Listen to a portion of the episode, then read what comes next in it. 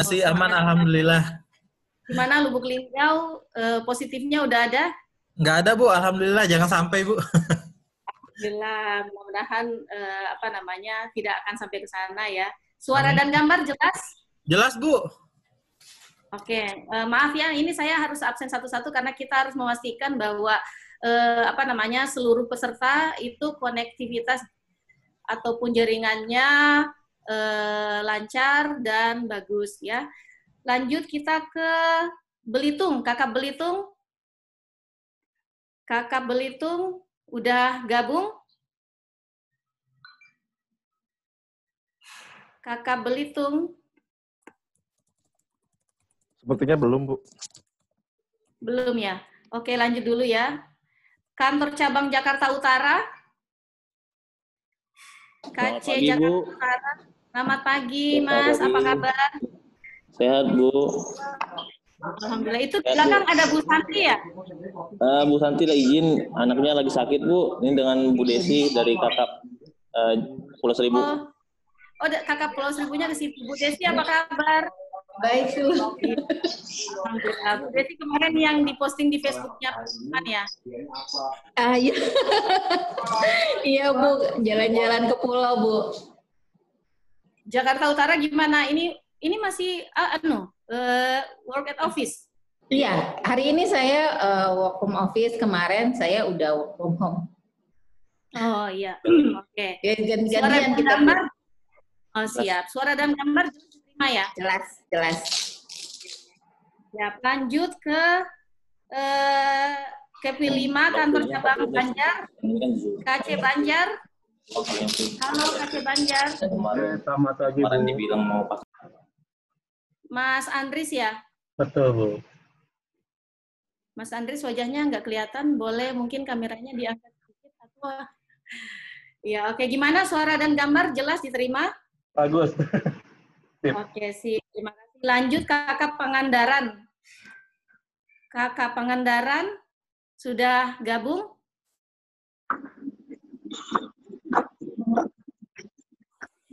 Halo, Kakak Pangandaran. Belum ada ya? Belum masuk, Bu. Untuk pengandaran belum masuk, Bu. Oke, kita lanjut dulu ya. Jadi udah ada dua yang belum ya. Tadi dari eh, Belitung sama Pangandaran. Lanjut ke Kepwil 6, kantor cabang Pati. Nah, ini mantan kantor cabangnya Bu Surmiati nih. Kakak Pati, KC Pati udah udah standby? Siap, sudah Bu. Boleh lambaikan tangan? Oke, Mas Latif, apa kabar di sana? Alhamdulillah baik Bu, sehat. Alhamdulillah. Ini kayaknya eh, WFH ya? Enggak Bu, di kantor ini Bu. Oh, di kantor. Oh, gitu. Ini suara dan gambar jelas diterima? Jelas Bu. Oke, alhamdulillah. Kita lanjut ya ke Kakak Brebes. Brebes ini Mas Adit. Selamat pagi Bu, hadir. Pagi Mas Adit. Ya, apa kabar? Alhamdulillah baik Bu, Brebes kayaknya masih aman ya, zonanya masih aman aman Bu. Alhamdulillah. Cuma ka- ka- kota sebelah isolasi Bu, sini jangan sampai lah. Di mana? Tegal, Yang isolasi di mana? Tegal, Tegal Bu. Oh, di Tegal. Oke, Iya. iya. Mudah-mudahan semuanya tetap kondusif di sana ya. Ya Bu. Oke. Lanjut ke kantor cabang Gresik. Grace Cha, Grace Cha.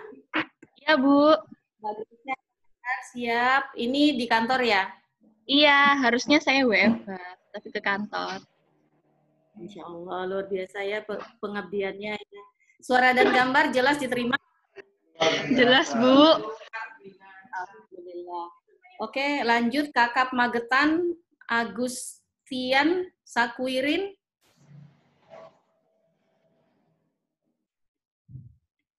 Kakap Magetan udah join? Oh, udah. Gimana kabarnya di sana, Mas? Suaranya di unmute dulu mungkin nggak?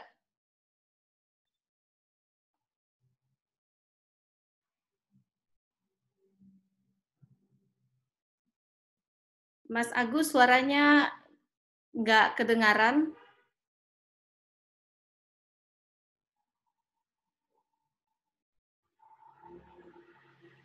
Oke, saya tanya ya, suara dan gambar saya bisa diterima dengan jelas? Tolong jempolnya kalau iya, Mas Agus. Oke, kalau gitu kita lanjut dulu ya. At least suara da- dan gambar bisa sampai di sana. Lanjut ke Kepil 8, kantor cabang Muara TW. Kantor cabang Muara TW. Halo, kantor cabang Muara TW.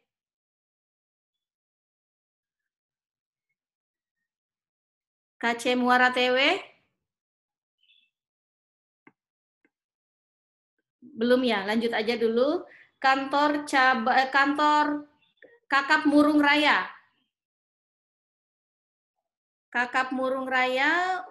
Oke, halo Mbak, apa kabar? Baik. Mbak siapa ini boleh di rename eh, ya? Roslina. Lina. Oke. Mbak Lina gimana suara dan gambar jelas diterima? Oke. Di sana ada ada kendala jaringan apa gimana nih, Mbak? Eh, untuk sementara ini jaringan masih aman, Bu. Masih aman. Alhamdulillah. Ini di Murung Rayanya ya? Iya, di Murung Rayanya, di kantor. Di kantor. Iya, di kantor. Oke. Makasih Mbak Lina. Mbak Rina apa Mbak Lina ini? Lina. Lina. Lina, oke. Oh, Lina. Ya, oke, lanjut ke Kepil 9 kantor cabang Ambon. KC Ambon.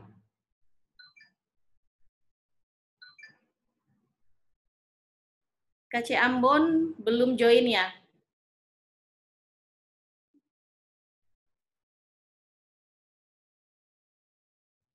Oke, belum ya. Lanjut ke kantor Kakap Maluku Barat Daya. Maluku Barat Daya. Belum join juga.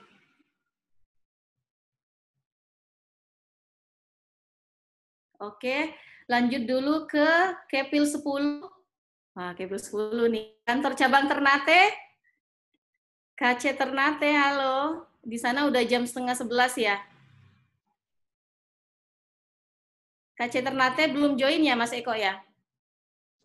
Belum, Bu, kayaknya. Belum. Oke, lanjut ke kan eh, Kakap Talaut. Oh. Kakap Talaut udah join?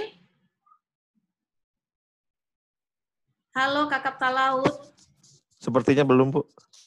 Belum ada juga ya. Oke, lanjut kalau gitu ke Kepil 11. Jadi tadi Kepil 10 belum ada dua-duanya ya. Kepil 11 eh, ini saya nih Mas apa kabar? Alhamdulillah sehat. Gimana mau mir? Mau mirip ya? Mau saya-. Oke, lanjut. Eh, Suara dan gambar saya jelas diterima Mas Indra? Jelas, Bu. Itu di belakang itu Ika ya?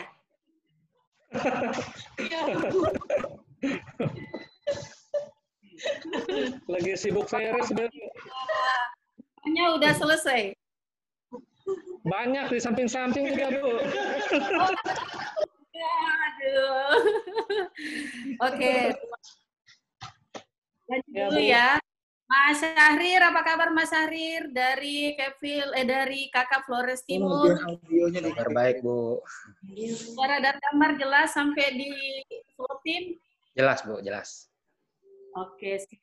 Ayo, sehat, Mas Syahrir? Alhamdulillah, Bu, sehat.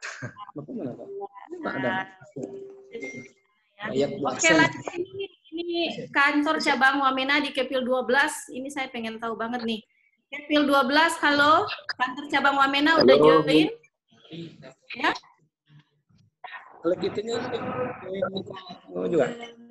Aceh Wamena. Wamena, Bu. Renimnya di mana tadi, Pi? Boleh, boleh diangkat teman-teman ini saya satu nih. Kamu di mute dulu. Dari Wamena.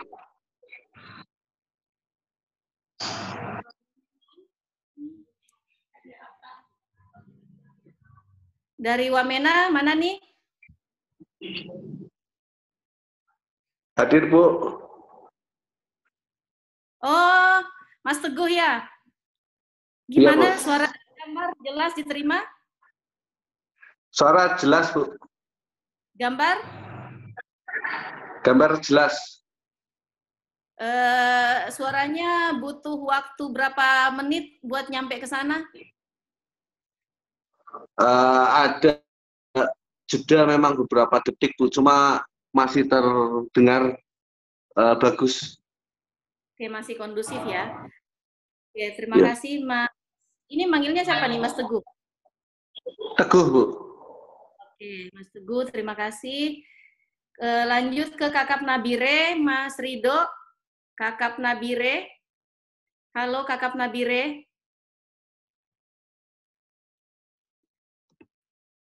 Kakap Nabire udah standby?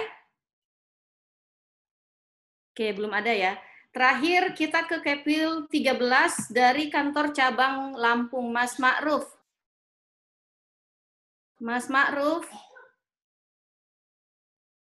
Mas Ma'ruf, belum ada? Belum join?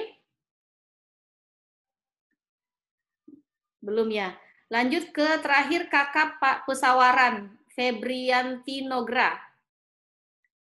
Kakak Pesawaran di Kepil 13, udah hadir?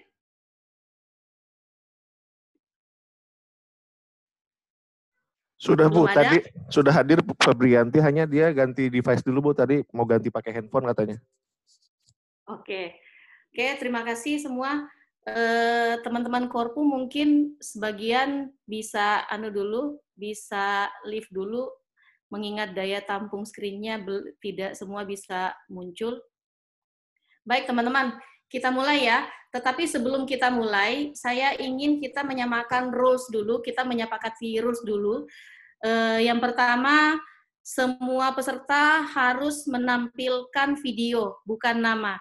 Jadi ini ada Mas Doni, Mas Titus Alo, Mas Latif ada, Mas Abdul Hakim, kemudian ini yang Lenovo, yang Firm, oh Mas Firman, Mas Febri, itu minta tolong videonya eh, standby ya. Mas Titus Alo, ini belum kelihatan juga videonya. Oke. FM91 ini siapa ya? Mas Abdul Hakim, tolong videonya diaktifkan. Halo Bu Ayat, untuk Mas Abdul Hakim eh, belum bisa connect Bu, suaranya masih belum dapat. Oke. Jadi diganti saya aja Bu ya di sini. Oke, ya, oke, monggo. Ya, terima kasih teman-teman. Bismillahirrahmanirrahim. Saya izin saya mulai. Assalamualaikum warahmatullahi wabarakatuh. Waalaikumsalam warahmatullahi wabarakatuh. Teman-teman, izin terlebih dahulu memperkenalkan diri karena tak kenal maka tak sayang. Jadi eh, nama saya Ayat, eh, manajer pelaksanaan pembelajaran di City BPJS Kesehatan. Jadi namanya sudah bukan diklat lagi, tetapi kita berubah menjadi Corporate University. Perbedaan dasarnya adalah eh, bahwa diklat sepenuhnya fokusnya eh, meningkatkan kompetensi pegawai, namun kita belum mengukur apakah peningkatan kompetensi pegawai itu sampai pada bisa menunjang pencapaian dari performance organisasi. Kalau di corporate university segala bentuk program pembelajaran didesain dalam rangka untuk eh, apa namanya menunjang pencapaian dari performance organisasi. Jadi nanti teman-teman eh, pada saat akan berhadapan dengan program pembelajaran yang ada di corporate university eh, bukan lagi diklat sebagaimana diklat konvensional yang kita lakukan, tetapi kita based on faculty. Jadi nanti akan ada lima fakulti yang akan di launch mudah-mudahan jika tidak ada aral melintang dan pandemi corona eh, pandemi COVID-19 ini segera berakhir, kita bisa launching eh, apa namanya corporate university di 1 Oktober 2020. Nah, eh, ada beberapa hal yang diubah di corporate university secara teknis, nam namun untuk saat ini kita belum akan membahas detail soal itu kemudian saya didampingi oleh rasanya dari eh, bidang pelaksanaan pembelajaran. Kita lengkap hadir termasuk juga dari Widya Iswara kami. Ada Pak Misbah yang menggunakan itu apa Pak? Blankon itu ya Pak? Ada Bu Suci, ada Bu Dian, Widya Iswara Pratama kami dan teman-teman eh, apa namanya eh, di bidang pelaksanaan pembelajaran di Corporate University. Baik teman-teman, eh, secara umum ada empat metode pembelajaran yang biasanya dilaksanakan. Mulai dari self-paced e-learning, kemudian live webinar, kemudian live online training, dan yang terakhir adalah blended learning. Nah, saya ingin men-share sesuatu ke teman-teman, kenapa kami mengumpulkan teman-teman pada pagi hari ini dan kenapa eh, apa namanya kami membutuhkan keterwakilan dari setiap kedeputian wilayah dan juga keterwakilan itu juga menggambarkan segmentasi geografi dari masing-masing wilayah.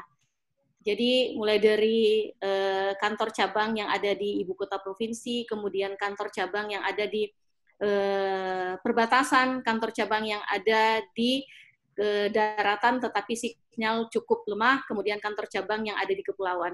Nah, ini kami kumpulkan dalam rangka untuk uji coba metode perubahan metode pembelajaran. Seperti apa nanti saya saya sampaikan.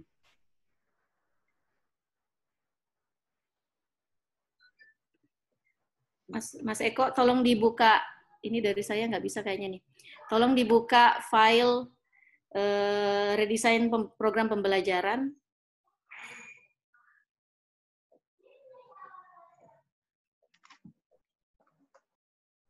Halo Mas Eko. Ya Bu. Ibu sudah saya jadikan host Bu. Sudah saya jadikan host. Coba di melalui Ibu kayaknya bisa. Coba. Oke.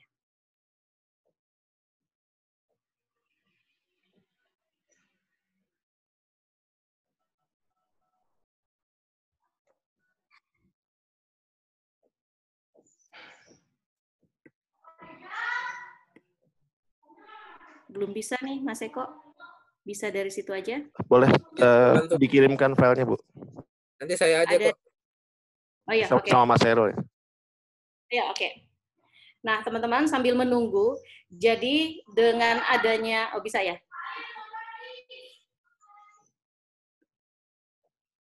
Nah.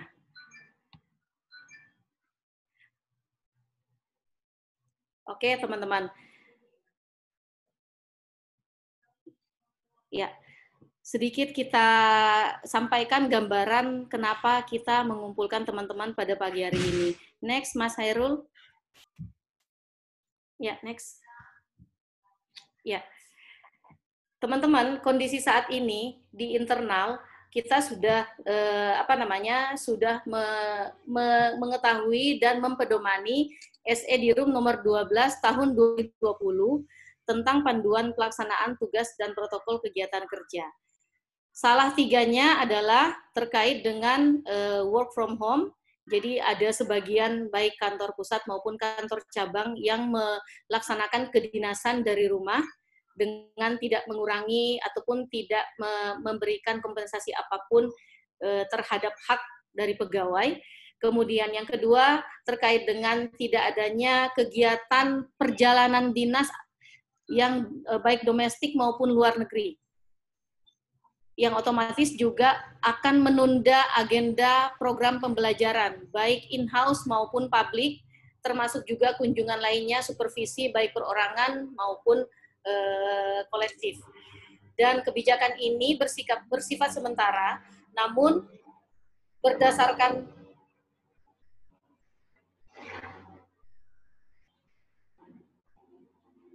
Maaf teman-teman, ada terkelewat. Namun, eh, SE di room ini sifatnya memang sementara sampai dengan 5 April dan akan dievaluasi kembali. Namun berdasarkan kondisi yang ada, eh, sampai dengan hari ini, pandemi corona eh, belum berakhir dan belum mencapai puncaknya. Lanjut, Mas Hairul ini kami maaf masih pakai data yang lama. Next. Ya, ini maaf kita lanjut aja karena ini masih pakai data yang kami sampaikan pada rapat kemarin. Intinya adalah jumlah kasus positif eh, corona semakin bertambah dengan kondisi kurva pertumbuhan yang belum melandai. Kita mas, kita sudah di angka berapa ya? 1.400-an ya kalau nggak salah hari ini. Next. Next, Mas Hairul. Next lagi.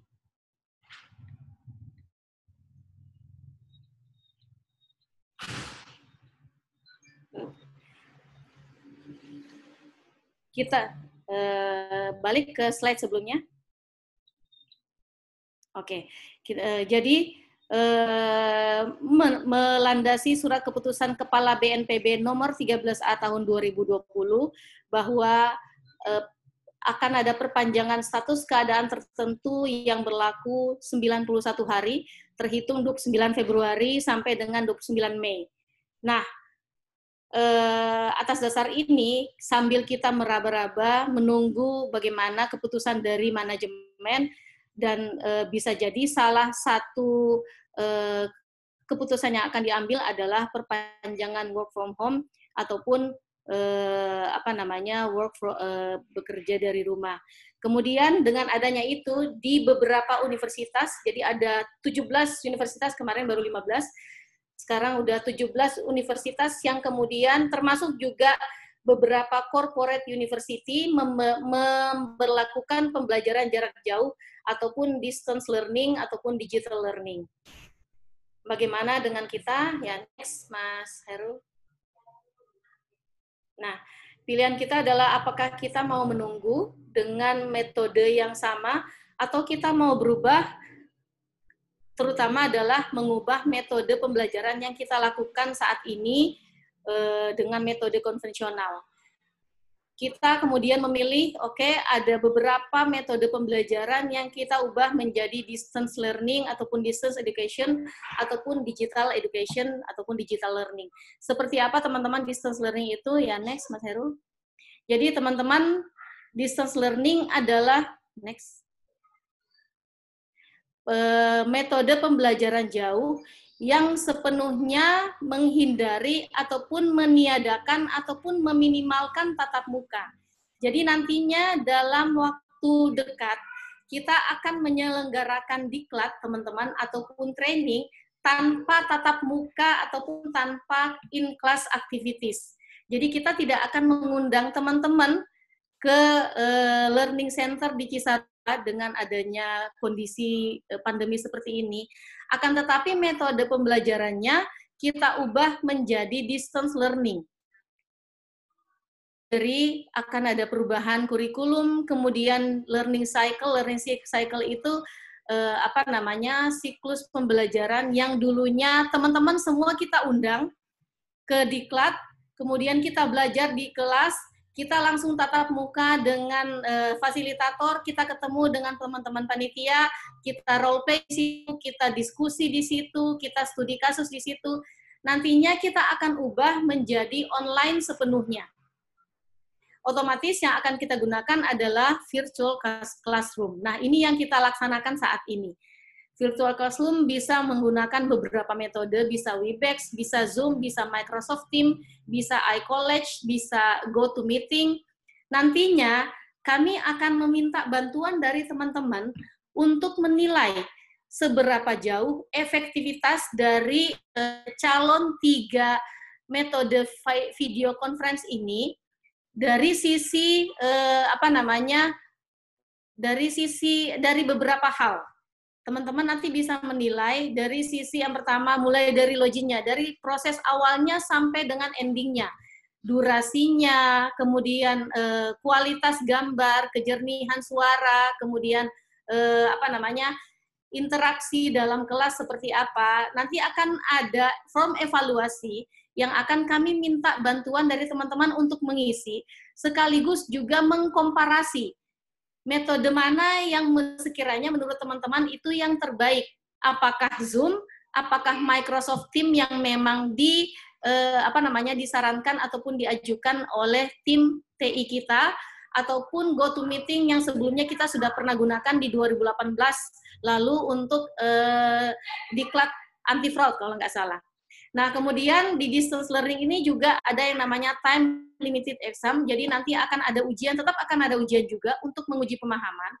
Tapi nanti ujiannya karena sifatnya virtual, jadi eh, akan ada pembatasan waktu mulai dari lo, eh, pada saat peserta login sampai dengan peserta mensubmit ha- hasil ujiannya.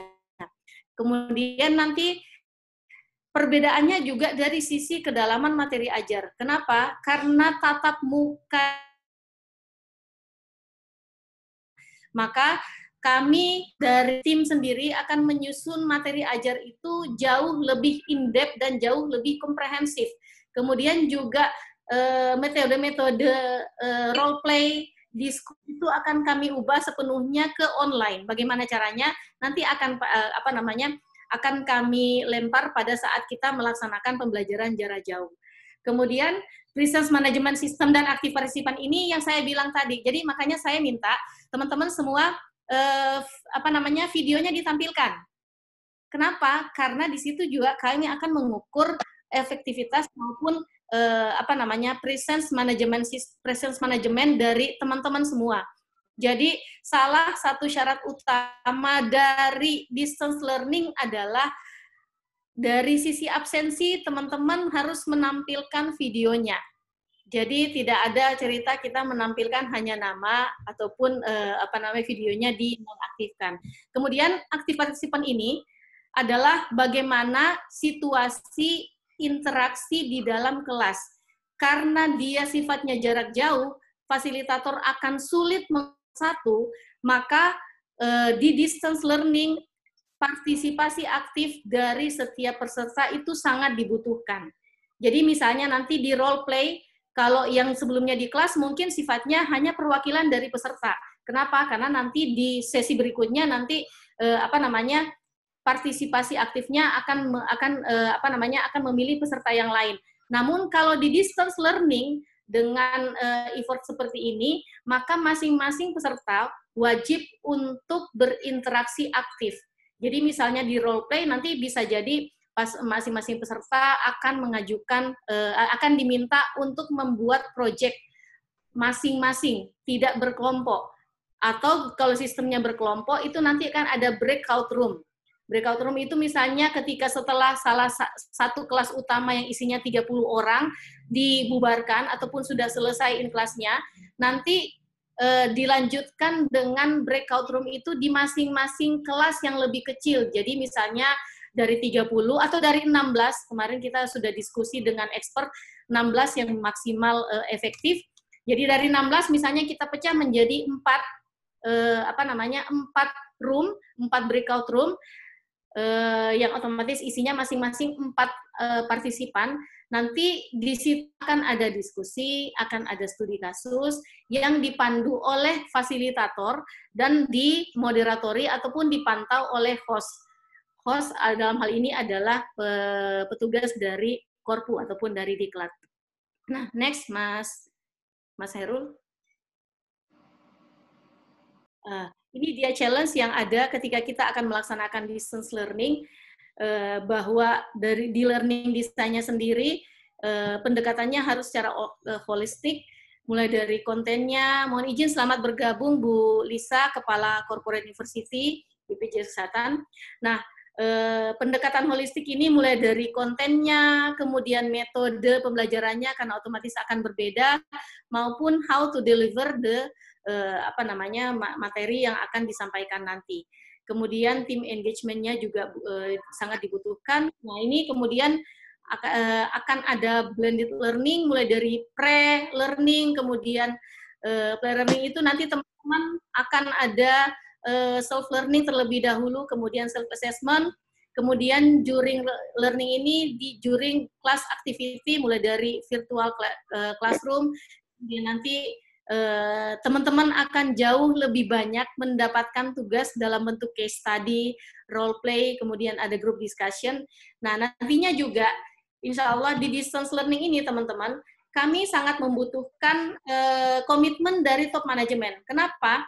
Kalau yang sifatnya diklat konvensional, kita tinggal ngumpulin teman-teman semua dari seluruh Indonesia, gabung di eh, Learning Center, udah kita eh, apa namanya karantina di situ, bukan karantina karena corona ya.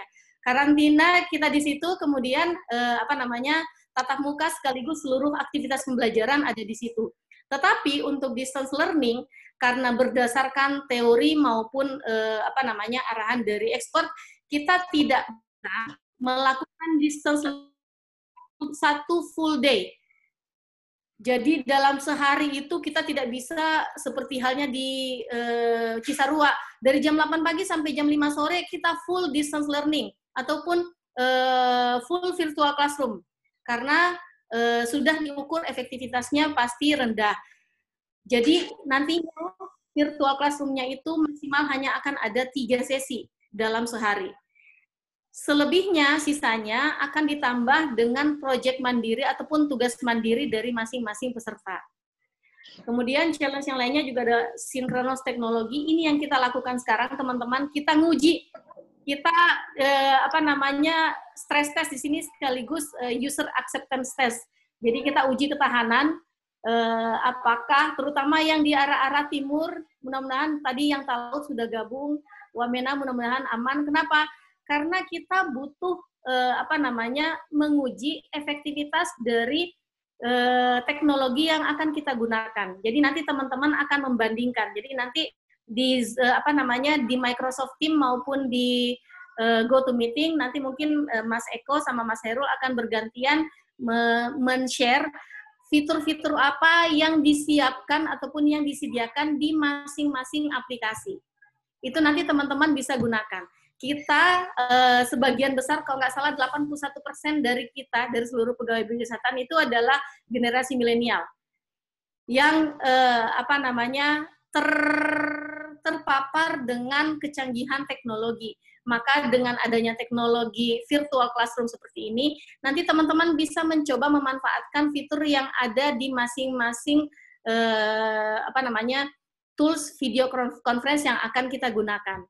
Dan yang terakhir dari sisi learning evaluation kita uh, akan menguji efektivitas dari pembelajaran untuk kemudian kita komparasi baik yang di distance learning seperti apa maupun di diklat konvensional bagaimana. Ya, next Mas Hairul. Nah, ada ada 20 eh, maaf, iya 20 program baik pengembangan kompetensi teknis maupun pengembangan kompetensi leadership dan manajerial di BPJ Satan tahun 2020. Sebenarnya teman-teman yang perlu kami informasikan ada lima yang sudah siap kami laksanakan dalam waktu dekat ini, yaitu penjenjangan manajer pratama, pelayanan prima, eh, optimalisasi audit klaim untuk eh, bidang PMP, jadi dari staf UPKRAF PMP maupun eh, analis bidang PKKC dan staf PKKC Kepwil, kemudian pelatihan Barjas, barang dan jasa, kemudian pembekalan calon pegawai, dan ada satu lagi pelatihan kolektif iuran sebenarnya. Namun dengan adanya eh, apa namanya situasi tanggap darurat, maka kami akan mencoba meredesain program pembelajaran. Ada beberapa yang kami coba redesain menjadi eh, pembelajaran jarak jauh untuk audit claim itu kita uh, drop, kita take out dari pembelajaran jarak jauh karena dia butuh interaksi yang sangat banyak di kelas. Insya Allah yang akan kita uh, laksanakan pembelajaran jarak jauh yaitu pemba pelatihan pembekalan calon pegawai, kemudian diklat pelayanan prima, uh, kemudian diklat uh, collecting iuran. Nah, itu sekedar bagi teman-teman. Nah, setelah ini kami butuh diskusi dari teman-teman kira-kira eh, apa namanya dari metode yang kita lakukan saat ini apa yang menjadi masukan dari teman-teman metode khususnya untuk metode virtual classroom tadi apa kira-kira eh, masukan dari teman-teman dalam rangka meningkatkan efektivitas agar pada saat kita delivery atau pada saat kita melaksanakan distance learning eh, kita bisa melaksanakannya eh, dengan ketercapaian efektivitas yang tinggi. Ya, itu mungkin dari saya. Next, Mas Herul. Nanti dari Mas Eko akan uh, menjelaskan sedikit fitur-fitur apa yang tersedia di aplikasi Zoom. Setelah ini, teman-teman, uh, kita setelah kita diskusinya, nanti eh, setelah kita diskusi, setelah ini kemudian kita nanti akan berpindah ruangan dalam tanda kutip. Pindah ruangan ke go to meeting. Teman-teman, nanti kami akan minta bantuannya untuk membandingkan mana kira-kira aplikasi yang paling dinilai ataupun dirasa paling efektif dari beberapa kriteria ataupun kategori penilaian. Selamat bergabung juga Bu Else, manajer eh, perencanaan pembelajaran di University. Oke, untuk selanjutnya eh, mungkin kalau ada dari Bu Lisa izin Nggak ada. Baik, terima kasih Bu. Lanjut, monggo Mas Eko, kita paparkan fitur-fitur yang tersedia di uh, Zoom. Karena nantinya teman-teman fitur-fitur ini akan kita gunakan sebagai pengganti dari ice breaking ataupun organize uh, uh, energizer pada saat kita melakukan uh, distance learning. Ya, lanjut, monggo Mas Eko. Baik Bu Ayat, terima kasih. Uh, sedikit Bapak Ibu, uh, mungkin sebelumnya sudah familiar dengan aplikasi Zoom. Uh, khususnya bagi peserta di sini, uh, fitur Zoom uh, kita bisa share screen, bisa dilihat di tombol di handphonenya. Share screen ini adalah ketika kita ingin menampilkan uh, layar ataupun jika ada presentasi yang harus ditampilkan. Itu biasanya uh, tersedia di host dan peserta. Dan di sebelah kanan itu ada tombol reaction. Nah itu fungsinya jika Bapak Ibu dipanggil absen seperti tadi oleh Bu Ayat, uh, sebetulnya ketika dipanggil tidak harus mengacungkan jari seperti eh, mengacungkan tangan seperti ini, itu bisa klik reactionnya saja. Reaction ada jempol dan tepuk tangan itu ketika kita uh, di absen supaya bisa langsung terlihat. Lalu setelah itu kita ada fitur chat. Jadi jika ada kendala pada saat pelaksanaan online learning, Bapak Ibu bisa melakukan uh, chat atau kontak langsung melalui uh, chat ke admin jika memiliki trouble dalam uh, pelaksanaan online learning ini. Bisa dicoba ya.